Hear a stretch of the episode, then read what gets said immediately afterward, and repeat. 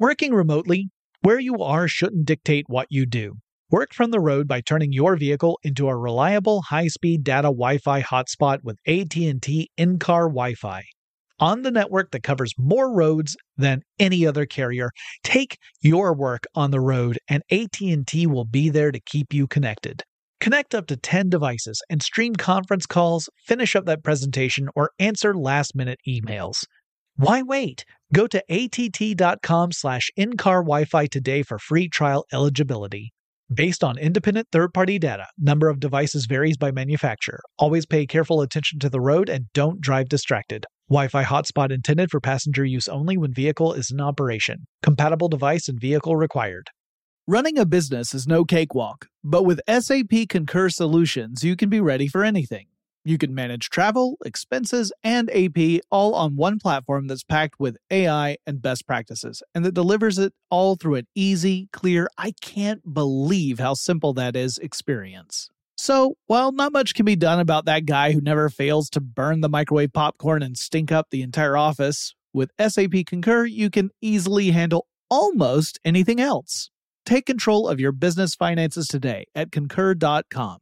That's C O N C U R dot com.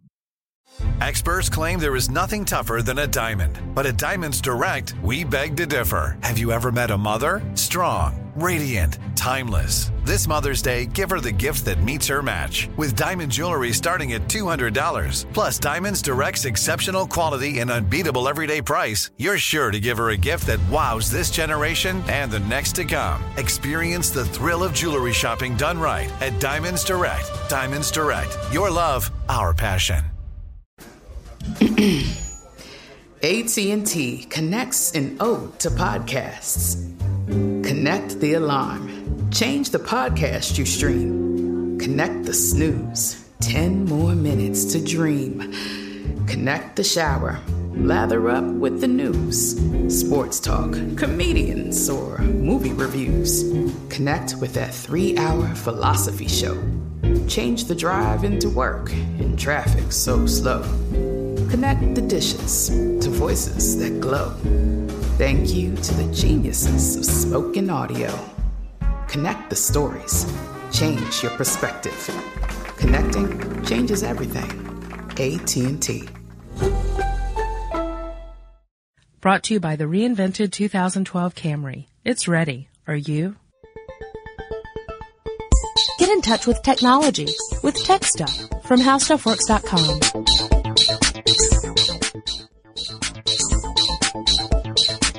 Hello again, everyone, and welcome to Tech Stuff. My name is Chris Paulette, and I'm an editor at How Stuff Works dot com. Sitting across from me, as usual, is senior writer Jonathan Strickland. Bonjour, mes amis. uh, I don't. I, I wouldn't give a franc for that. Uh, nah. For that. So today French. We wanted to cover a pretty big piece of technology. Actually, yes, we're going to get deep into it. And it's a big piece of technology that looks at teeny tiny stuff. Yep. Yeah. We've had quite a few people say that they wanted us to talk about this, and yes. We've kind of put it off because, well, we wanted to talk about it. Yeah. I know it's it's strange. It's the Large Hadron Collider, folks. That's what we're going to talk about. And really, we were going to do a podcast about this about nine months ago, but then a bird dropped a baguette on my head, and it just threw everything off. For ages. What really frightens me is that I thought about making that joke and hadn't yet. Yeah. Well, I was like, one of us is going to. It's just going to be a race. All right. So, um, and if you don't know the story about the bird and the bread, we will It'll all become clear soon. Yes, we will allude to it in uh, in a moment. But let's talk about the Large Hadron Collider, what it is, what it does, and um, and kind of get a grip on the whole idea of atom smashers and particle accelerators. Yes, uh, this actually is the latest, if you will, entrant in a a um, a race that has gone on, a scientific race that has gone on for many, many years, a yes. game of one-upsmanship um, that uh, that started so long ago. yeah. But um, basically, in, in, in scientific terms, we're talking about the race to build uh, the largest particle accelerator. And it has gone back and forth between uh, the United States and Europe for many years. Yep. And, and, and basically, it seems like um, the United States has sort of ceded uh, this to a, a group of scientists or a, an organization call, that calls itself CERN. Right, which is which stands for the European Organization for Nuclear Research. Yes, and if that doesn't make sense, why it's that's because they're it's in European Europeanese. Yeah, they're foreign. That's why. Yes. To our to our listeners in Europe, I love you guys. We're, we're teasing, being silly, but yes, the CERN, of course, also famous for a few other minor contributions to technology, like uh, the World Wide Web, like the World Wide Web. Tim Berners-Lee of CERN being the guy who uh, who developed what would later become the World Wide Web. Mm-hmm. So uh, built on top of the internet, mm-hmm. the network of networks. So anyway, uh, yeah, CERN. Definitely a uh, pioneer in science and technology. Mm-hmm. They were the ones who spearheaded this whole uh, development of the Large Hadron Collider, which was, you know, such an enormous project. It, it involved more than just CERN. It involved the cooperation of various organizations, research institutions, countries, um, and you know, it's a, it's really a, a testament to science and to exploration. But it's kind of an exploration that involves recreating uh, conditions that were prevalent immediately following the creation of the universe, but on the tiniest scale we can manage right now. Yes, yes. Well, the scientists seem to uh, think now, and the reason I say seem to is because uh, I I have just a paltry layman's interpretation of these things. Um, they believe that there are these these particles that existed um, in the creation of the universe that simply aren't there today, and it's not because they couldn't be. It's because the conditions just aren't right now. So they want to recreate the conditions that they believe existed right after that. Yeah. Um, by uh, accelerating very tiny things to smash together and and basically make bits of of particles that they think uh, would be those those things that they're trying to identify. Yeah. So basically, there's a roadmap. They think there's a city there, and they want to see if they can make it happen. Right. So, so let's. This really boils down to the whole Big Bang Theory. So our whole universe was in a hot, dense state. Really? What? You went there. Yes, I did go there. Hey, some of the characters from the Big Bang Theory were some of my earliest Twitter followers. That's true. Not the actors. The, the fictional actual characters. fictional characters of the television show Big Bang Theory were following me on Twitter for a while, which I thought I was thrilled.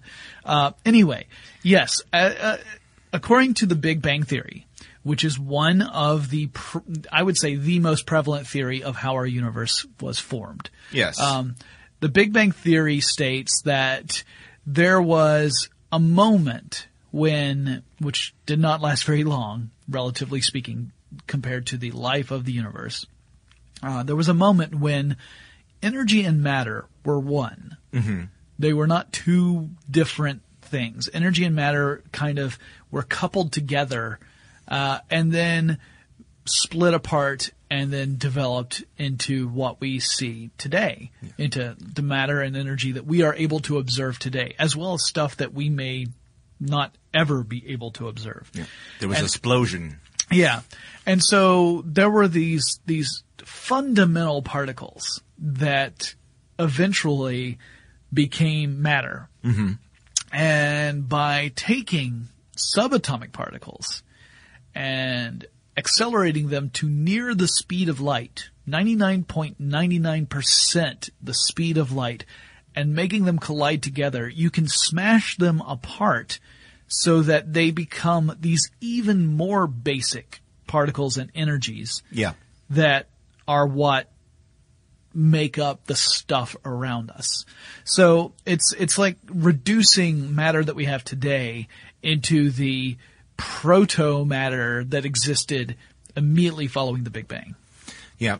yeah. Um, and there's, we'll, we'll get a little bit more into the Big Bang stuff. It gets really, really complex and complicated.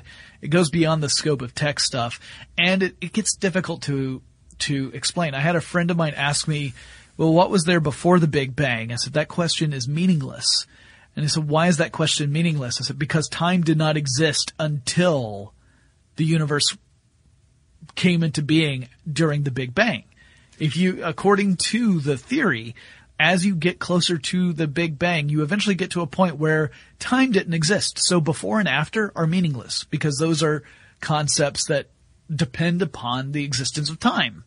What, what's really funny to me is now, now that you've reached this point of the discussion, I feel like philosophy and science have become one. And really, they, they have been at that point. There's, there is a point where science and philosophy are one because you cannot, or at least philosophy takes over because you cannot test or observe. Right. Yeah. And, you know, scientific theory, this, the whole scientific method is based upon the idea that you make observations and then you project future uh, guesses essentially based on those observations. You test and you continue to observe, and based upon those results, you build knowledge, right? Mm-hmm. I mean, that's right. The basic, when you boil it down, that's the basic scientific method. Mm-hmm. And you want to do it in a controlled way so that way you can determine if, in fact, what you observe is a result of whatever the, the phenomena is you're observing. Mm-hmm. You know, like whatever, whatever state you're looking at now is in fact a result of a previous state,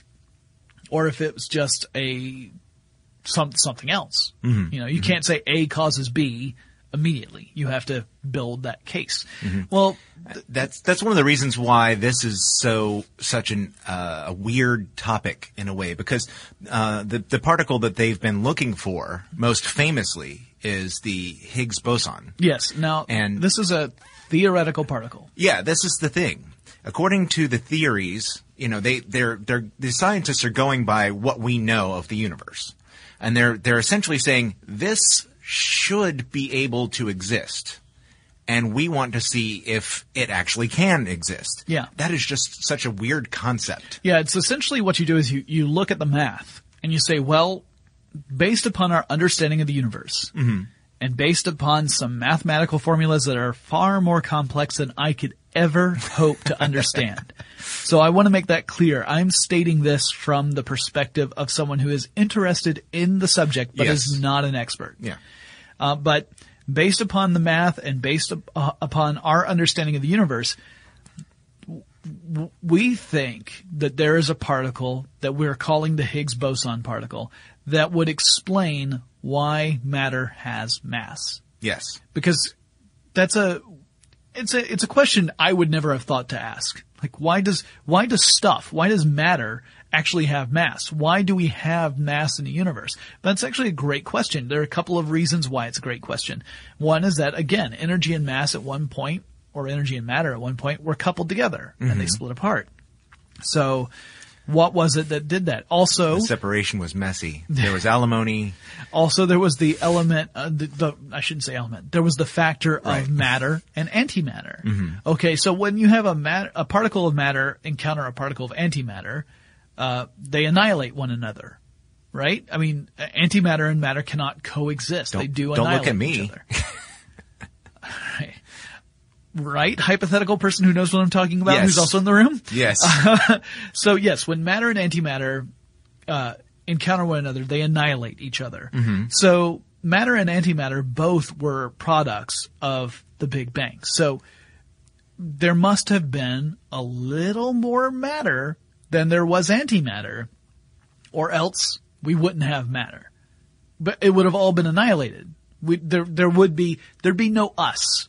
Right? Because antimatter and anti, uh, and matter would have destroyed one another. So by that logic, there must have been more matter than antimatter. Well, why is that? It's a good question.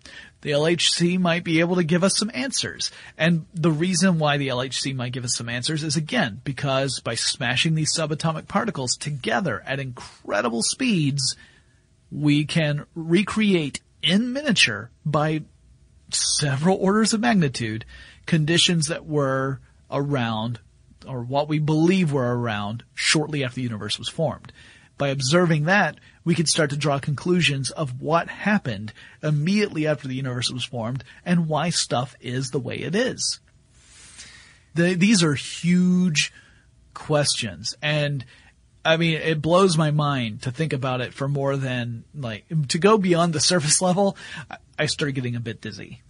Yeah. Yeah. Well, the uh, I was going to get into how the monitor and the anti-monitor deal with all of this and the Green Lantern Corps, but that's, that's probably uh, a discussion best used for another podcast. Yeah, pop, maybe pop stuff. So they they uh, they created this thing this, three hundred feet down. Yeah, that, uh, that only took you know sixteen years and ten billion dollars to come yeah, up with. Technically, it is one hundred meters below ground, three hundred twenty-eight mm-hmm. feet, as as Chris was saying.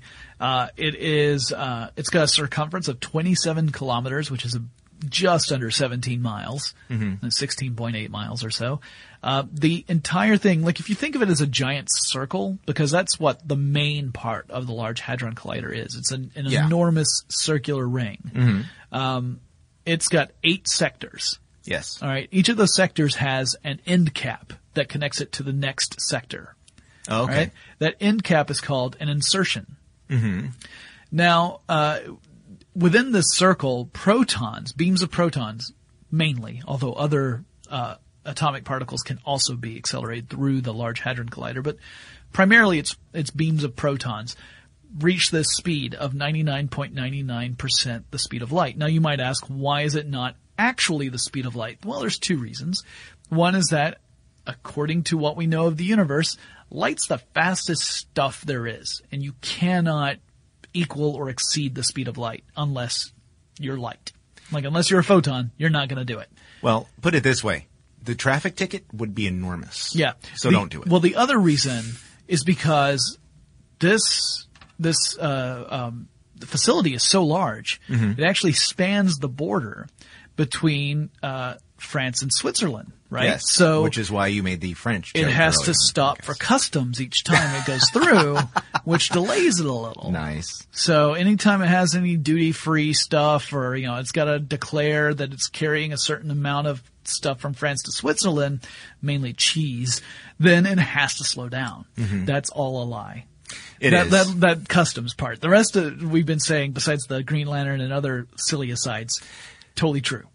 Um, yes, but it's um. It's fascinating in a way to think about because, um, you know, this very big, very expensive machine is necessary to smash tiny, tiny, tiny particles into even tinier particles. Right. And, and again, remember, we're looking for lots of different stuff. Higgs boson is probably the most famous. Yeah. You know, and, and well, it's the one that's made the news recently as of the time we're recording this. Right. Too. Yeah, right. The recent news states that we have discovered a particle that fits very closely to what we would expect the Higgs boson to be. So it's not that we found the Higgs boson necessarily, but that we found something that's promising along those lines. Yes. So again, we cannot say we found the Higgs boson with one hundred percent certainty. Actually, we'll probably never be able to say it with one hundred percent certainty. But we, you know, what we can say is that the findings we've discovered are promising along those lines. It, it appears to be, but yeah. there's no way to know for certain. Right. Uh, and we're going to continue. Neat. Obviously, they're going to continue to do experiments, make sure it's repeatable, make sure that the things that they have observed are, in fact, uh, actual observations and not some form of error. Mm-hmm. Uh, this is all part of science. You know, science is all about you've got to yeah. rep- replicate whatever it is you did to make sure that it is, in fact, a real effect. What did you do? I don't know. But beyond the Higgs boson, we're looking at other stuff, too. Like, for instance, mm-hmm. our universe is expanding. Yes. All right. And, uh, and it expands at a particular rate. And that rate is very difficult to explain based upon the observable amount of matter in the universe.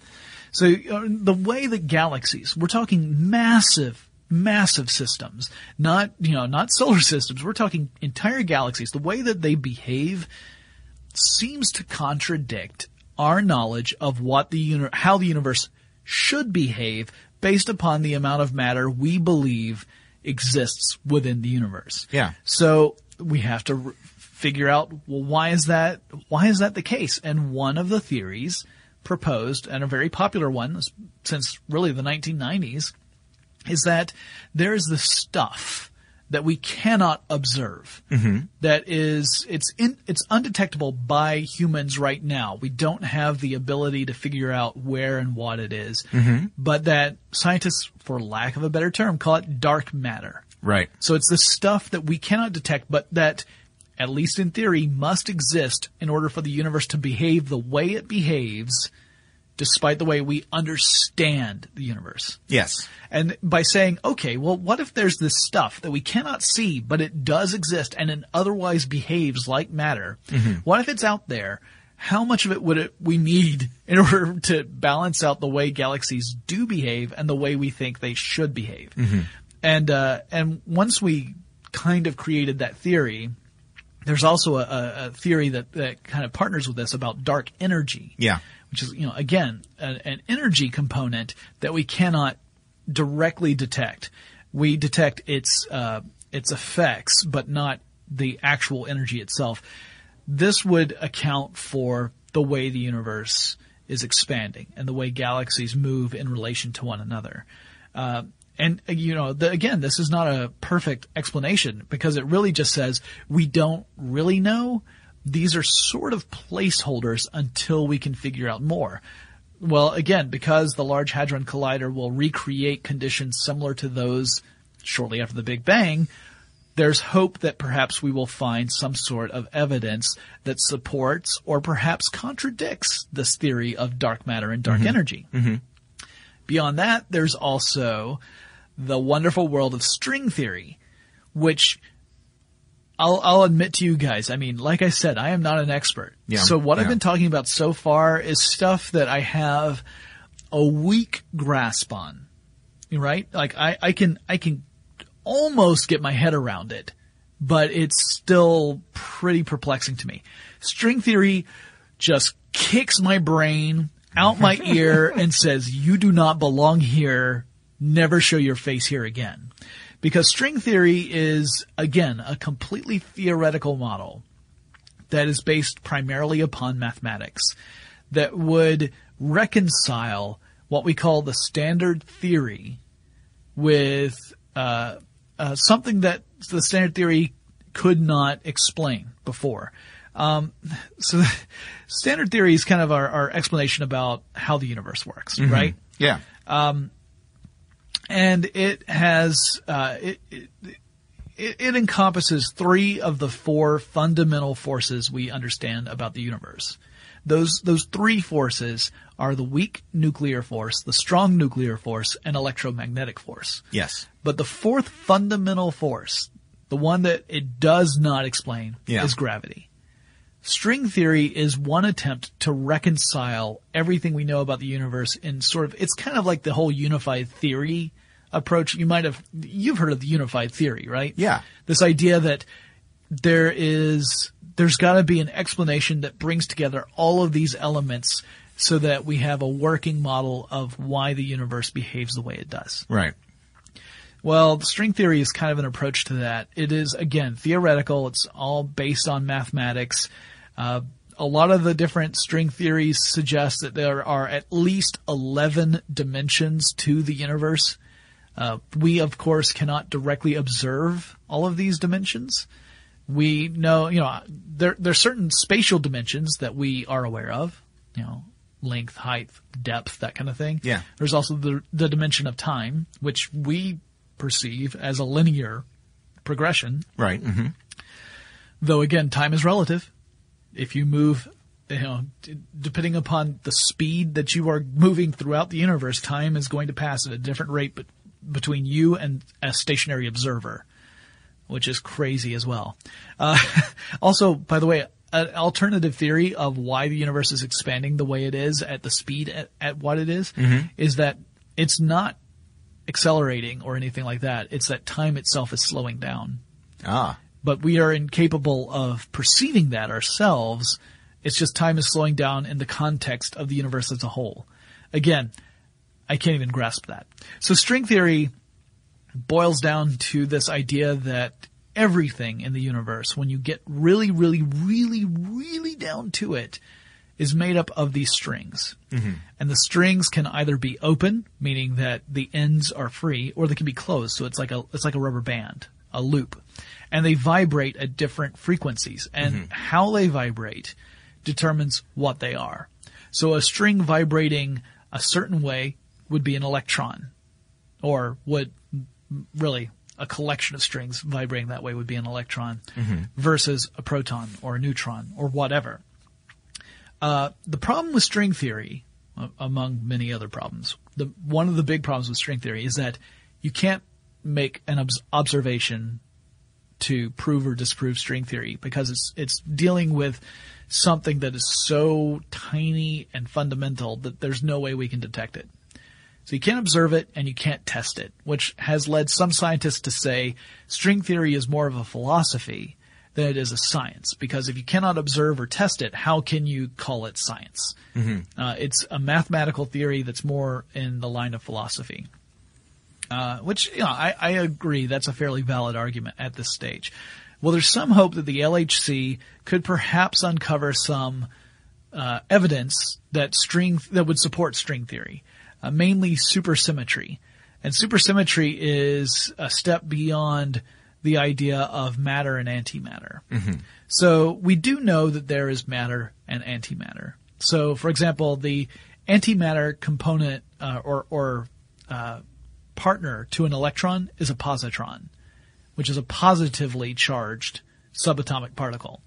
So positron and electron are, uh, are counters to one another. They would annihilate each other with extreme prejudice. And then supersymmetry su- or, uh, suggests that there are other counter particles besides matter and antimatter. They would say that each particle would have a super parter- partner and an anti-super partner, which we would call a supervillain. And that, uh, that those, that perhaps the experiments in the L H C might uncover evidence of supersymmetry, which in turn would be support for string theory. So there are lots of different things that the L H C is looking for, and how it does it is pretty phenomenal. And as we said, you know, it involves accelerating these, these particles at near the speed of light and using an enormous machine to do it. And, um, how that happens is, is insane. Yeah. Uh, well, the, uh, the collider itself is really one of, of three major parts to, to what the, the entire scientific, uh, machine, if you will, that they're using over there.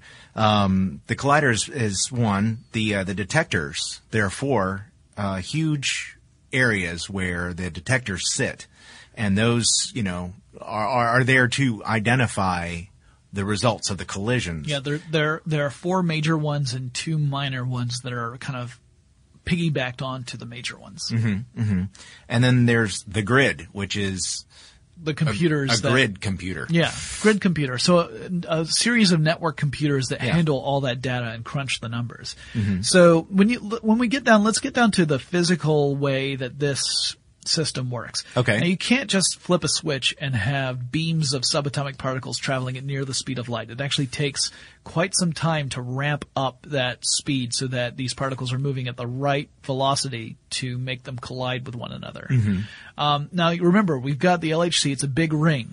So these different beams are both traveling in opposite directions and then will ultimately converge on one of these detector sites yes. around the ring. Mm-hmm. And at that detector site, you will have your collisions. Uh, so one beam is traveling uh, counterclockwise, and the other one is traveling anti-counterclockwise, as uh, directions I once received for a fan said. I, I, I'm surprised you didn't say Wittershins. Yes, yes. Okay, so that would be clockwise and Wittershins. One is traveling clockwise, the other one's traveling Wittershins. If you wonder what Wittershins is, read Macbeth. Uh, the, um, so the, it's counterclockwise. The, so these two beams are traveling in different directions, but before they can even do that, they have to be, uh, accelerated in separate accelerators. Mm-hmm. Separate in the sense that, you know, it goes through them first and then gets injected into the L H C. Yeah. They are connected to the L H C, but they are each their own thing. So it starts off in the LINAC two. L I N A C, the number two, mm-hmm. uh, which is, uh, it, it fires beams of protons, uh, generally protons, although it can be other things as well, mm-hmm. into an accelerator that's called the P S booster. Now, the P S booster uses, uh, these chambers called radio frequency cavities that actually push the protons, uh, with radio frequencies through a pathway, and that pathway is secured by magnets, mm-hmm. because, you know, protons are, ch- are positively charged. So by using magnets in the appropriate kind of uh, uh, magnetic field, you can keep those, those positively charged particles traveling in a very specific pathway. Mm-hmm. Um, then once the, the protons reach the right velocity and the right energy level, really, the P S two booster injects them into the super proton synchrotron, which to my disappointment is not a Decepticon. Mm-hmm. Uh, that's when the, the synchrotron will actually divide these proton beams into bunches. That's a technical term. And that really is the term that CERN uses. The protons get divided into bunches. Those bunches are about mm, around one hundred billion protons per bunch, and there are about two thousand eight hundred eight bunches per beam. Yep. Now, these beams start traveling around the L H C. It takes about twenty minutes for them to uh to hit that speed of ninety-nine point nine nine percent the speed of light. And at top speed, mm-hmm. a proton will make eleven thousand two hundred forty-five trips around the entire Large Hadron Collider each second. And and and what was that distance again? Uh it's uh twenty-seven kilometers. So twenty-seven kilometers, uh, it takes, it does a twenty-seven kilometer trip and eleven thousand two hundred forty-five twenty-seven kilometer trips every second. That's a lot of frequent flyer miles. Yes, no kidding. Uh, or kilometers, as the case may be. Working remotely, where you are shouldn't dictate what you do. Work from the road by turning your vehicle into a reliable high-speed data Wi-Fi hotspot with A T and T in-car Wi-Fi. On the network that covers more roads than any other carrier, take your work on the road and A T and T will be there to keep you connected. Connect up to ten devices and stream conference calls, finish up that presentation, or answer last-minute emails. Why wait? Go to att.com slash in-car Wi-Fi today for free trial eligibility. Based on independent third-party data, number of devices varies by manufacturer. Always pay careful attention to the road and don't drive distracted. Wi-Fi hotspot intended for passenger use only when vehicle is in operation. Compatible device and vehicle required. Running a business is no cakewalk. There is a ton to keep track of. Employees to keep happy, spending to control, travel to plan, and on top of it all, nobody knows exactly what the future holds. Your finance team always has to be ready to change. But with S A P Concur Solutions, you can be ready for anything. You can manage travel, expenses, and A P all on one platform that's packed with A I and best practices, and that delivers it all through an easy, clear, I can't believe how simple that is experience. And you can finally say goodbye to the costly mistakes and risks that come from manual work and spreadsheets. So, while not much can be done about that guy who never fails to burn the microwave popcorn and stink up the entire office, with S A P Concur, you can easily handle almost anything else. Take control of your business finances today at concur dot com. That's C O N C U R dot com. From B B C Radio four, Britain's biggest paranormal podcast is going on a road trip. I thought in that moment, oh my God, we've summoned something from this board. This is Uncanny U S A. He says, somebody's in the house, and I screamed. Listen to Uncanny U S A wherever you get your B B C podcasts, if you dare.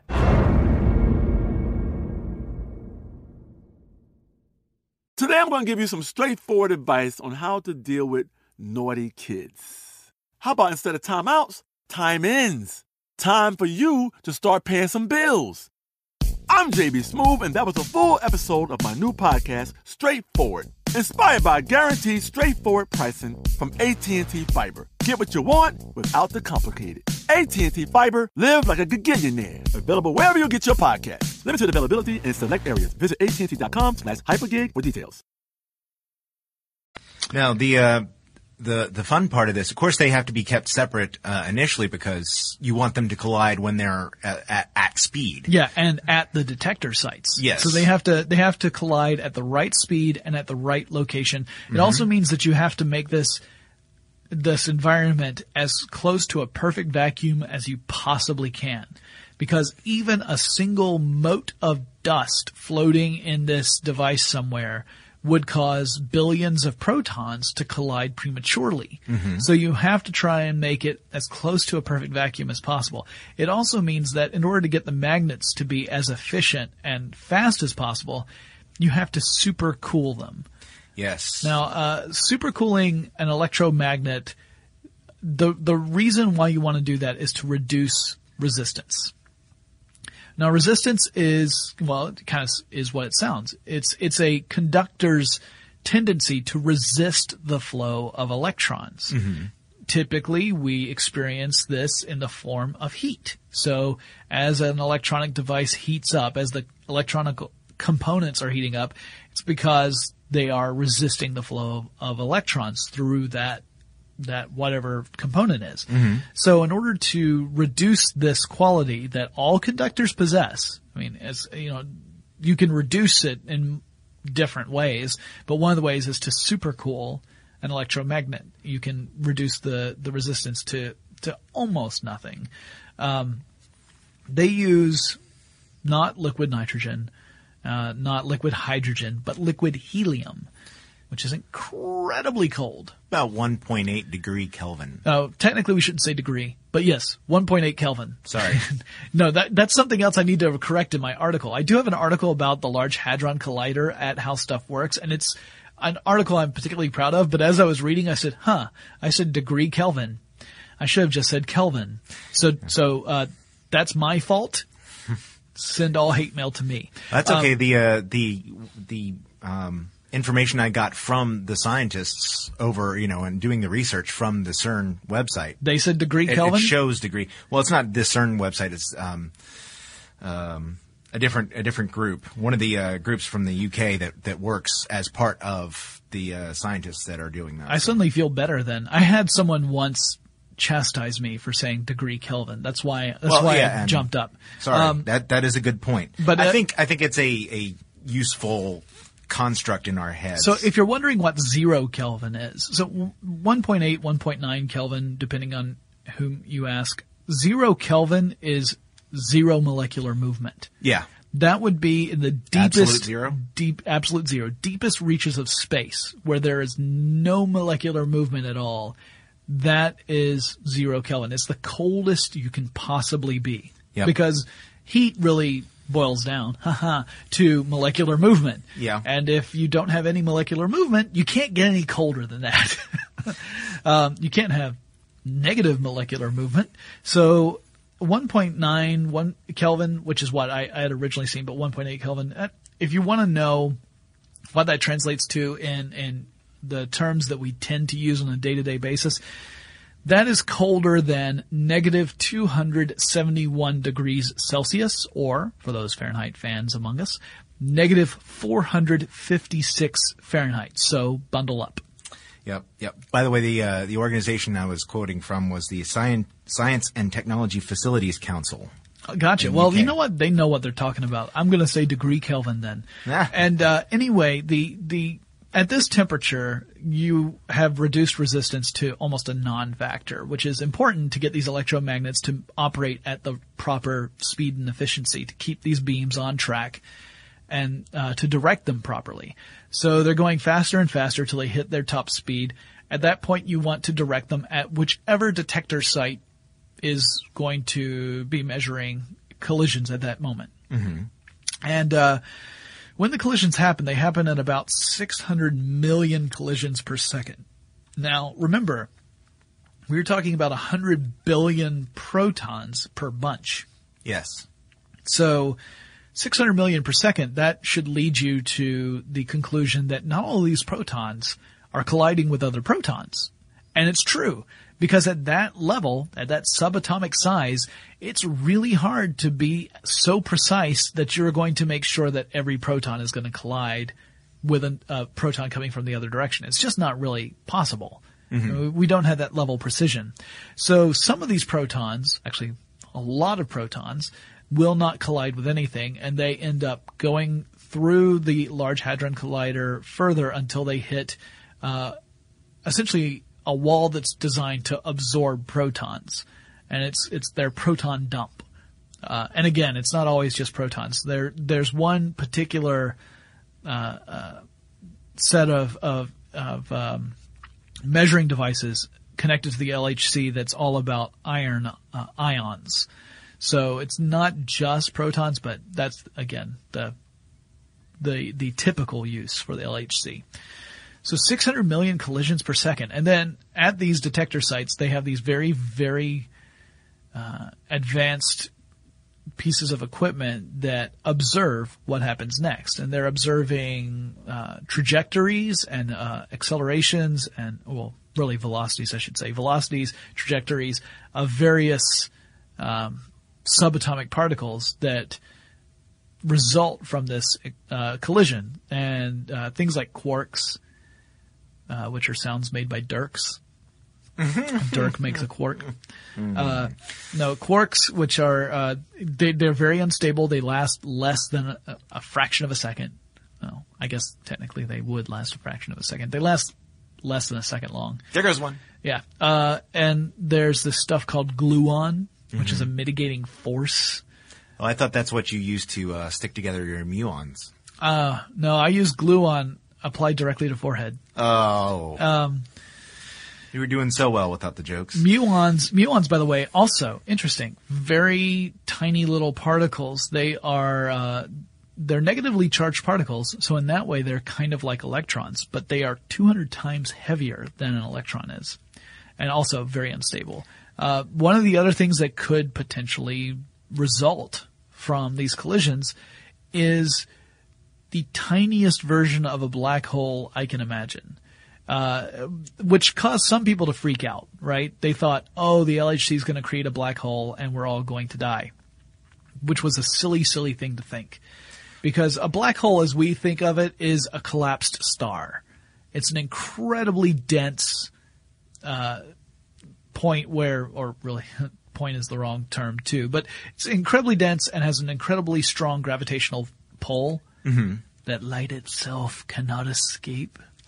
But you think about that. That's the result of a star collapsing in on itself. Gravity pulling the, the contents of the star into a dense, uh, a more and more dense uh, uh, point, really. Mm-hmm. We're talking about protons slapping into each other. At that scale, it's entirely different. And a black hole generated by a proton collision would last less than a fraction of a second. So you're talking about something that is not at all a danger to human life on Earth. Um, well, I've seen the documentary, The Black Hole. Yeah, there you and it go. Looked pretty scary. Uh, yeah, the the it, it's just not something you need to worry about. There's also the the there's been a little bit of news about the fact that one of the many scientific studies that's connected to the Large Hadron Collider is looking at um, cosmic rays. Mm-hmm. And really it's looking to see how we could create better devices to study cosmic rays uh, out in the universe, which it's really hard to do from Earth because the Earth's magnetic field and atmosphere protect us from cosmic rays. So you can't really build a device here on Earth that can study them because they can't get here. Yeah. Um, and there, so there was some worry about cosmic rays, which could be potentially incredibly dangerous to humans and could cause lots of problems, uh, that that would be an issue. But again, uh, not not as as scary as it would uh, first sound. We're talking about stuff that is is on a tiny scale and lasts so it, it doesn't exist long enough for it to really do anything other than give us really cool information about how to study this stuff uh, beyond a laboratory environment. Mm-hmm. And that's important too, because, you know, the, the implications for the study, they, they fall, there's a domino effect. It affects other stuff, including things like if we ever wanted to look at space explora- exploration or colonization, uh, beyond what we've already done, you know, manned exploration and colonization. Right. We need to know more about cosmic radiation, because this is stuff that we have to protect ourselves against. Otherwise, we could end up having a tragedy on our hands. Yes. Where, you know, everything technologically works fine. We just didn't take into account other factors that would be in play in the far reaches of space. Yep. So there are definitely uh, some some applications to this, future applications to this, beyond just the fact that we have an understanding of our universe, which personally I think is important enough on its own to justify the existence of something like this. Mm-hmm. Um, I'm sorry, you were going to say something. Well, no, I didn't know if you had another uh, point to add about the actual no, mechanics. No, no, that's that's that. I think that's uh, that's pretty much all I have about the yeah. mechanics. Apart from, I then we're gonna I can talk a little bit about the uh, the various sites uh, and and equipment that's connected to the L H C. Okay, all right. Um, well, yeah, the uh, when it when it's working at full strength, it should be able to uh, smash particles up to seven times the amount of force that current, um, the current colliders around the world can. Yeah. Um, the, uh, you know, the, in the United States, the, um, uh, Fermilab has the most powerful collider that we have here in this country. And they actually were going to build another one to rival the L H C. Yes. Actually, it was going to be larger than the L H C. Yes. However, um, those are expensive. Yeah. And, uh, the United States eventually donated money to the L H C project. Right. Um, so basically they said, okay, well, we'll just go in with you guys for right now. Yeah, because, you know. Because after it, all, it, it is it, a friendly rivalry. Yeah. Well, and I mean, ultimately this is all about uncovering more information about the universe, not yeah. about, you know, it's it's not like the space race. It's not a political no. thing. No, no, um, no. Not, not to that extent. Not anyway. to that extent. There, yeah, there's the, uh, there's the bragging rights issue. Oh, sure, but other than sure, that. But. Working remotely, where you are shouldn't dictate what you do. Work from the road by turning your vehicle into a reliable high-speed data Wi-Fi hotspot with A T and T in-car Wi-Fi. On the network that covers more roads than any other carrier, take your work on the road and A T and T will be there to keep you connected. Connect up to ten devices and stream conference calls, finish up that presentation, or answer last-minute emails. Why wait? Go to att.com slash in-car Wi-Fi today for free trial eligibility. Based on independent third-party data, number of devices varies by manufacturer. Always pay careful attention to the road and don't drive distracted. Wi-Fi hotspot intended for passenger use only when vehicle is in operation. Compatible device and vehicle required. Running a business is no cakewalk. There is a ton to keep track of. Employees to keep happy, spending to control, travel to plan, and on top of it all, nobody knows exactly what the future holds. Your finance team always has to be ready to change. But with S A P Concur Solutions, you can be ready for anything. You can manage travel, expenses, and A P all on one platform that's packed with A I and best practices, and that delivers it all through an easy, clear, I can't believe how simple that is experience. And you can finally say goodbye to the costly mistakes and risks that come from manual work and spreadsheets. So, while not much can be done about that guy who never fails to burn the microwave popcorn and stink up the entire office, with S A P Concur, you can easily handle almost anything else. Take control of your business finances today at concur dot com.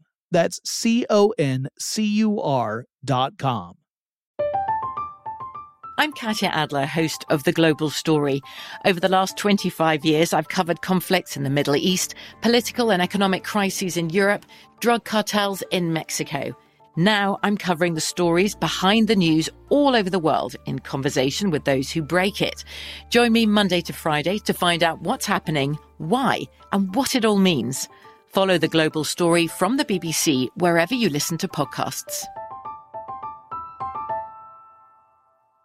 Today I'm going to give you some straightforward advice on how to deal with naughty kids. How about instead of timeouts, time ins? Time for you to start paying some bills. I'm J B Smoove, and that was a full episode of my new podcast, Straightforward, inspired by guaranteed straightforward pricing from A T and T Fiber. Get what you want without the complicated. A T and T Fiber, live like a gigillionaire. Available wherever you get your podcast. Limited availability in select areas. Visit att.com slash hypergig for details. So, um, so yeah, they, they've gone to uh, a great deal of uh, effort to, to build this device. Yeah. Um, so which projects did you want to? Well, I, I was going to mention the, the major ones. So there's, uh, like I said, there's the, the different collision points, the detector sites. Uh, mm-hmm. the, one of the major ones is called, uh, ATLAS. Yes. Mm-hmm. Which stands for asteroidal L H C apparatus, or yes. ATLAS. Uh, and that is a, it's a, a measuring device that's about forty-five meters long, which is about one hundred forty-seven feet, uh, twenty-five meters tall, which is eighty-two feet, mm-hmm. and it weighs about seven thousand tons. And that's an observation station, uh, just that's probably the biggest one. I, I would say it's the most well-known out of the people who have uh, studied uh, the the whole L H C development. But there's also, my favorite is, uh, ALICE. Yes, the, a large ion collider experiment, or ALICE. That's the one that I said, you know, there were, there was a, a device specifically designed to, uh, look at the collisions of iron ions. Mm-hmm. This is it. And, uh, that's specifically to look at conditions that would have been present right after, or in the very early stages of the Big Bang. Yeah. So, um, yeah, that's, uh, Uh, you know, that's, that's the one that, that specifically is about that, the, the, all the stuff, references I was making earlier in the episode. Mm-hmm. Then there's C M S, which is the uh, compact muon solenoid experiment. Right. And, uh, that one can actually generate a magnetic field that's one hundred times, almost one hundred times stronger than the Earth's magnetic field. Um, powerful stuff. There's the. So if your forks suddenly fly across the room and stick to the wall, they got it to work. That's, that's a joke. The Large Hadron Collider Beauty Detector, which is looking for a beauty quark, which is what you can find on Cindy Crawford's face. She's got a little beauty quark right there yes. above her lip. This is known as L H C B. It's a great Pepsi commercial. Oh, man. This is rapidly devolving. Yeah. All right. No. So beauty quark is one of those um, those uh, those subatomic fundamental particles that only exists for a fraction of a second. Mm-hmm. Uh, then there's the Total Elastic and Diffractive Cross-Section Measurement Experiment, or TOTEM. Um, that's one of the smaller detectors in the L H C. And it uh, measures the size of protons and how effective the L H C actually is. So in other words, this this is really to make sure that the L H C is in fact performing at uh, at, at the level that it needs to. So it's it's almost like it's more about the the measuring device than about what it's measuring. Yeah, which is sort of funny because uh, after all this time and all this money and effort that have been spent on it, the uh, the L H C is still not working at full capacity. Well, it's also had a few delays. One of those delays. Del- yeah, there was one delay where I mean, there, you're talking about the most complex machine ever built. Yeah. Right. So it's. It's incredibly complicated, which also means there are a lot of different points of failure. And there have been several fairly well-publicized failures that the L H C suffered on its way to becoming operational, mm-hmm. like the Death Star. Uh, there were Ewoks. Uh, Ewoks definitely were a problem. No, no, there was um, one of them was a, there was a leak in the liquid helium uh, system, which led a lot of people to make jokes about scientists speaking in high-pitched, squeaky oh, voices. Yeah, of course. But, you know, liquid helium, mm, I would not recommend inhaling it. No. It would kill you instantly. Uh, uh, maybe not instantly, but it would definitely kill you because you're talking about something that's so cold that it would, you know, destroy any tissue it came into contact with. Not a pleasant way to go, I would imagine. No. But anyway, liquid helium leaks, so they had to repair that to get the magnets working properly. Um, there was, and there are tens of thousands of magnets. Lots and lots of magnets. Um, for the big ones, I think there's nine thousand six hundred. And then there are a bunch of support magnets too. Um, magnet schools as well around the whole area. Uh. The, um, uh, the, the other big failure news story was what we alluded to early in the podcast about there was a story that uh, something had fouled up some of the instruments for the L H C and, and delayed yeah. its opening, and they they, uh, they had no idea what it was. They linked it. They they they flipped the switch. Yeah, they they linked it to the possibility. Apparently, a bird dropped some bread, specifically a piece of baguette, because oh. we're talking about France and or um, Switzerland and or Switzerland. Uh, so strudel. Not up to be Germany. Um, so it dropped a piece of baguette down a uh, ventilation shaft, which would eventually ended up gumming up some of the works and causing uh, mechanical failure, electrical failure, which set back the operational date of the L H C, uh, and created a wonderful um, ground for some amazing jokes. Of course. Also, I mean, since the L H C has come online, we've heard other funny jokes, like the possibility that uh, neutrinos, which are particles that have no mass. So you remember I was talking about there's some particles that have mass and some that don't. Neutrinos mm-hmm. don't have mass. So why do neutrinos have no mass while other particles do have mass? That's, again, one of the questions we want to ask. Um, some experiments that are related to CERN seemed to indicate that neutrinos were traveling faster than they should, mm-hmm. faster than the speed of light, that they were actually arriving at their destination fractions of a second before they should have.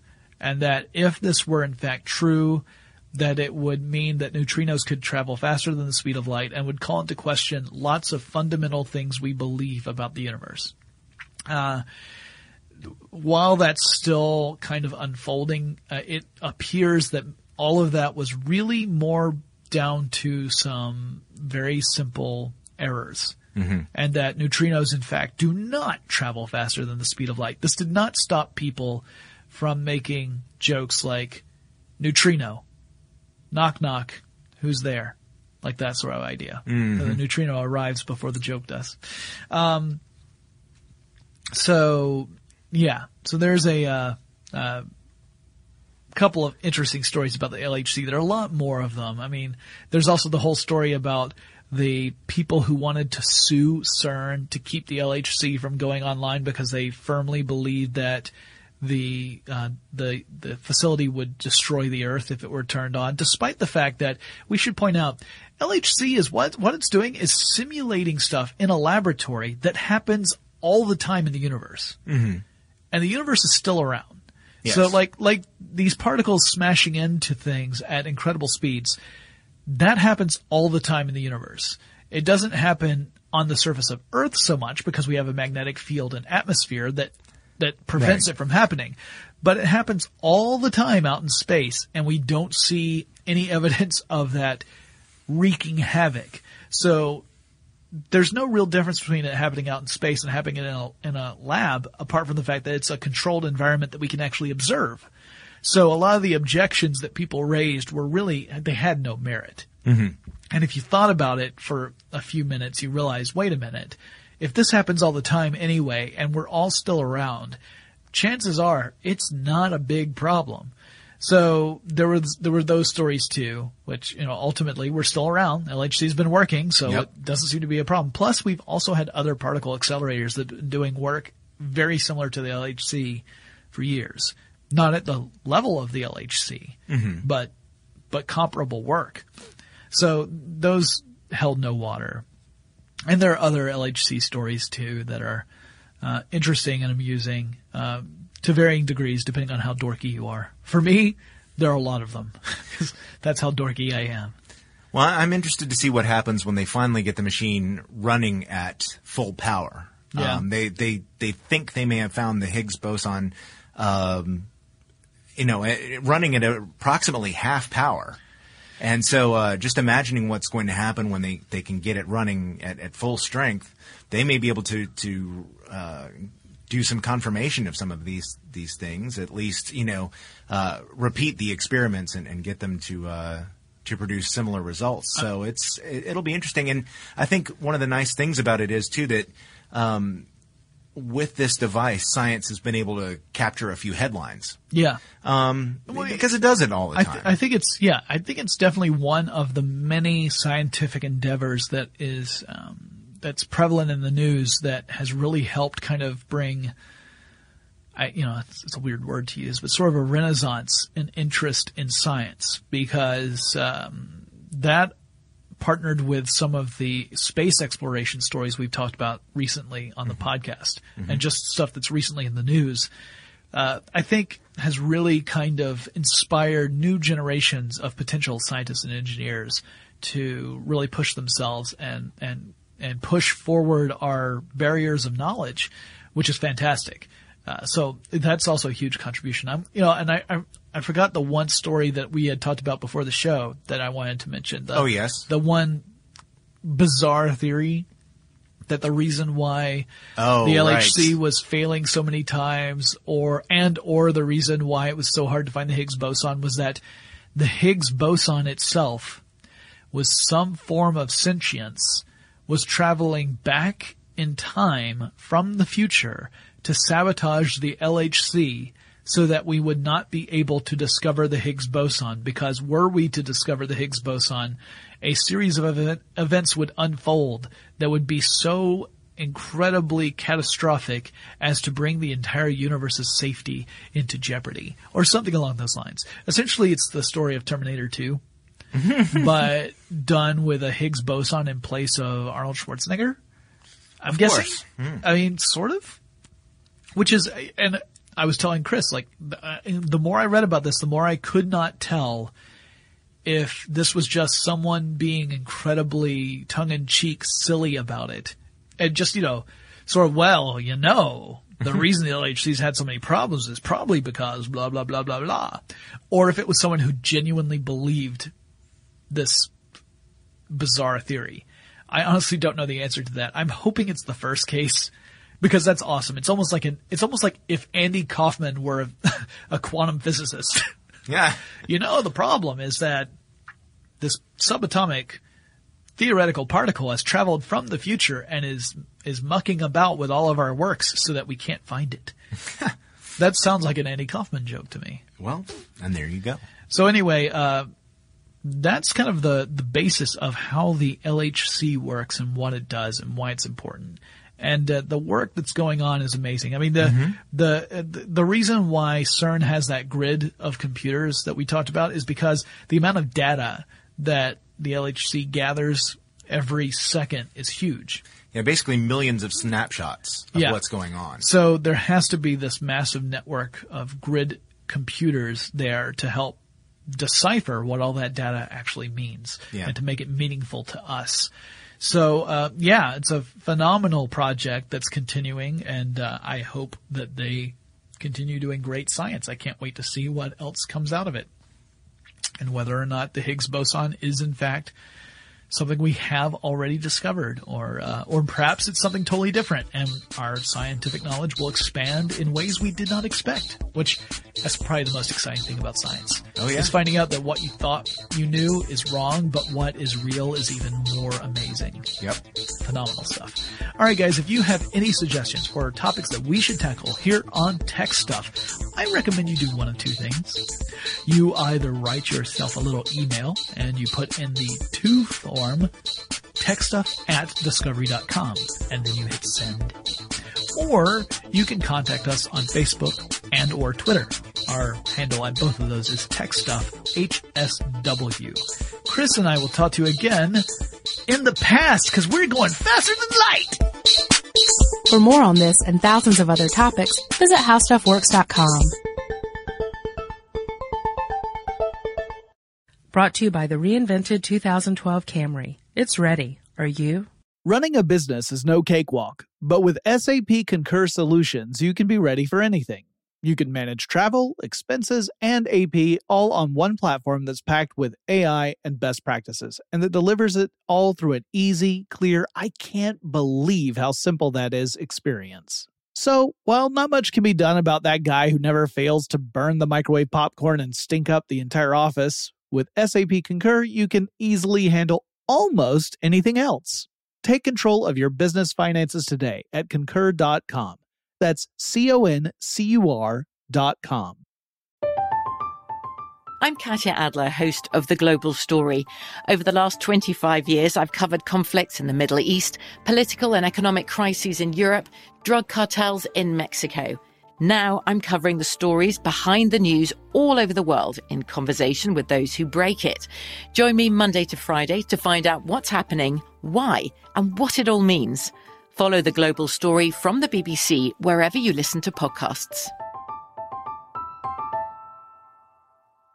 If a new house is on your wish list in the next five years, grow your savings faster and experience your dreams with an Ohio Homebuyer Plus account from Kemba Financial Credit Union. A savings account specifically designed to save for a new home where you can earn seven percent A P Y, a five hundred dollars matching bonus, and a fifteen hundred dollars mortgage closing cost credit. Learn more at Kemba dot org. Offer expires March thirty-first, twenty twenty-five. A P Y equals annual percentage yield. Restrictions apply. N M L S two nine two two three zero. Equal housing lender. Federally insured by N C U A. Xumo Play is your destination for endless entertainment. With a diverse lineup of three hundred fifty plus live channels, movies, and full T V series, you'll easily find something to watch right away. And the best part? It's all free. Love music? Get lost in the nineties with iHeart nineties, dance away with hip-hop beats, and more on the iHeart Radio music channels. No logins, no signups, no accounts, no hassle. So what are you waiting for? Start streaming at play dot xumo dot com or download from the app and Google Play stores today. All you can stream with Xumo Play.